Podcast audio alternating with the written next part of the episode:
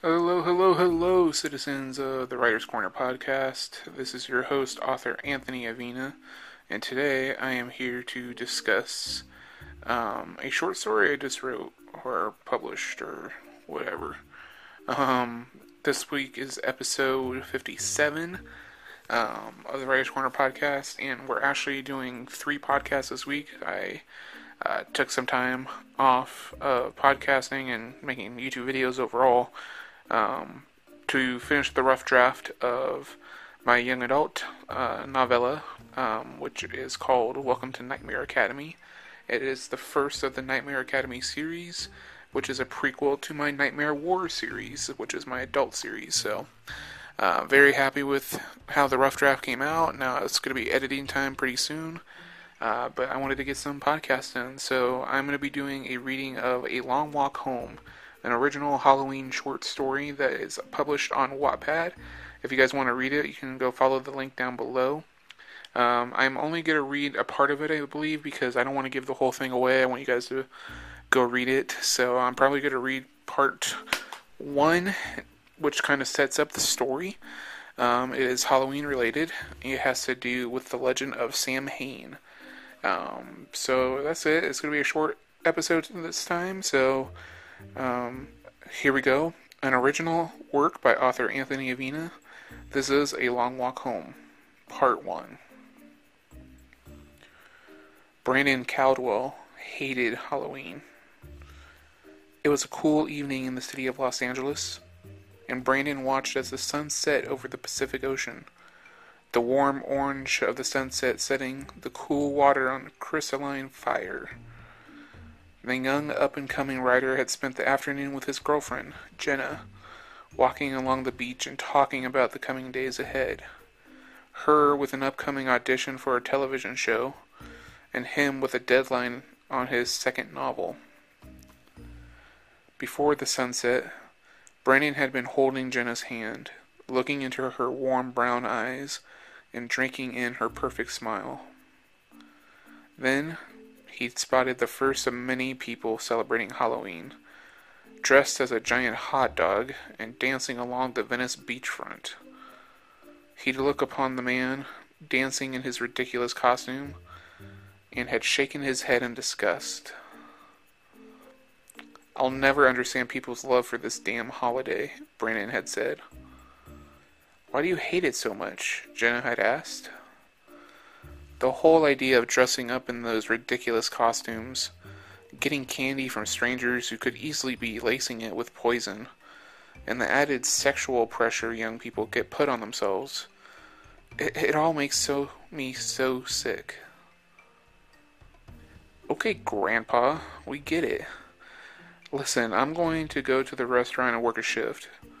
If I can get out of there early enough, I'll drop by your place and we can have a romantic evening and forget about this whole holiday. Just try to relax and remember, this is all make believe. Don't take yourself so seriously. Jenna had teased. Brandon had smiled and nodded, knowing he took his disdain for the holiday too seriously. They'd kissed each other goodbye, and then he watched her drive away, leaving him with a long walk back to his apartment a few blocks away. As he watched the sun finally set and he decided to make his way home, he walked across a small shop near the edge of Venice Beach. Small iron stands were decorated with bright, colorful rubber and plastic masks. The empty eyes of werewolves, zombies, serial killers, sugar skulls, and more stared at Brandon as he walked by, as if their non existent glare were drawing him in with their stare. Beautiful things, masks, a voice called out. Brandon drew his gaze away from the masks long enough to look at the shop owner, an elderly man sitting on lounge, a lounge chair near the shop's entrance. He had to be nearly seventy years old, with wrinkled, sun kissed skin and a burnt, bald head. His thin frame was evident as the elderly man stood up, grabbing onto a wooden cane with a silver tipped wolf's head on the handle and making his way over to where Brandon stood. Um, the masks are cool, I suppose, Brandon replied, looking at the old man warily. You get your costume yet, son? The witching hour is nearly at hand. Uh, no, sir. I don't really celebrate Halloween. A non believer, huh? You know, son, you don't have to celebrate Halloween to wear a mask. A mask may just save your life out there on All Hallows Eve. Tonight belongs to the ghouls, and you'd be wise to take precautions. Precautions? I'm not too worried about some kids trying to scare me. Ain't kids you should be worried about. Samhain walks these streets, and if you ain't careful, you'll be next on his list. Samhain? What the hell is a Samhain? Sam Hain is the spirit of Halloween, son. Legend says this whole holiday began hundreds of years ago when a group of people were being attacked by the immortal beast. The townsfolk of some European town learned that by hiding themselves using masks or elaborate costumes, they were able to avoid the deadly gaze of Sam Samhain. And so now every year the people of the world wear masks and costumes, because if they don't, Samhain will either kill you, or worse, make you his servant. Ah, that Sam Samhain. How could I forget? Well, I appreciate the story, my friend, but I'd be best be on my way. Don't write me off as some old fool, son. I could feel Sam Samhain in the air tonight. I've seen his deathly figure before, and it ain't a pretty sight. Take the mask. I'm not interested in buying anything, man. Don't need your money, son. Made plenty of it today. Take this and survive. I'm begging you. Listen, old man, I'm fine. Thanks for the story, but I don't believe in any of that stuff. Have a good night.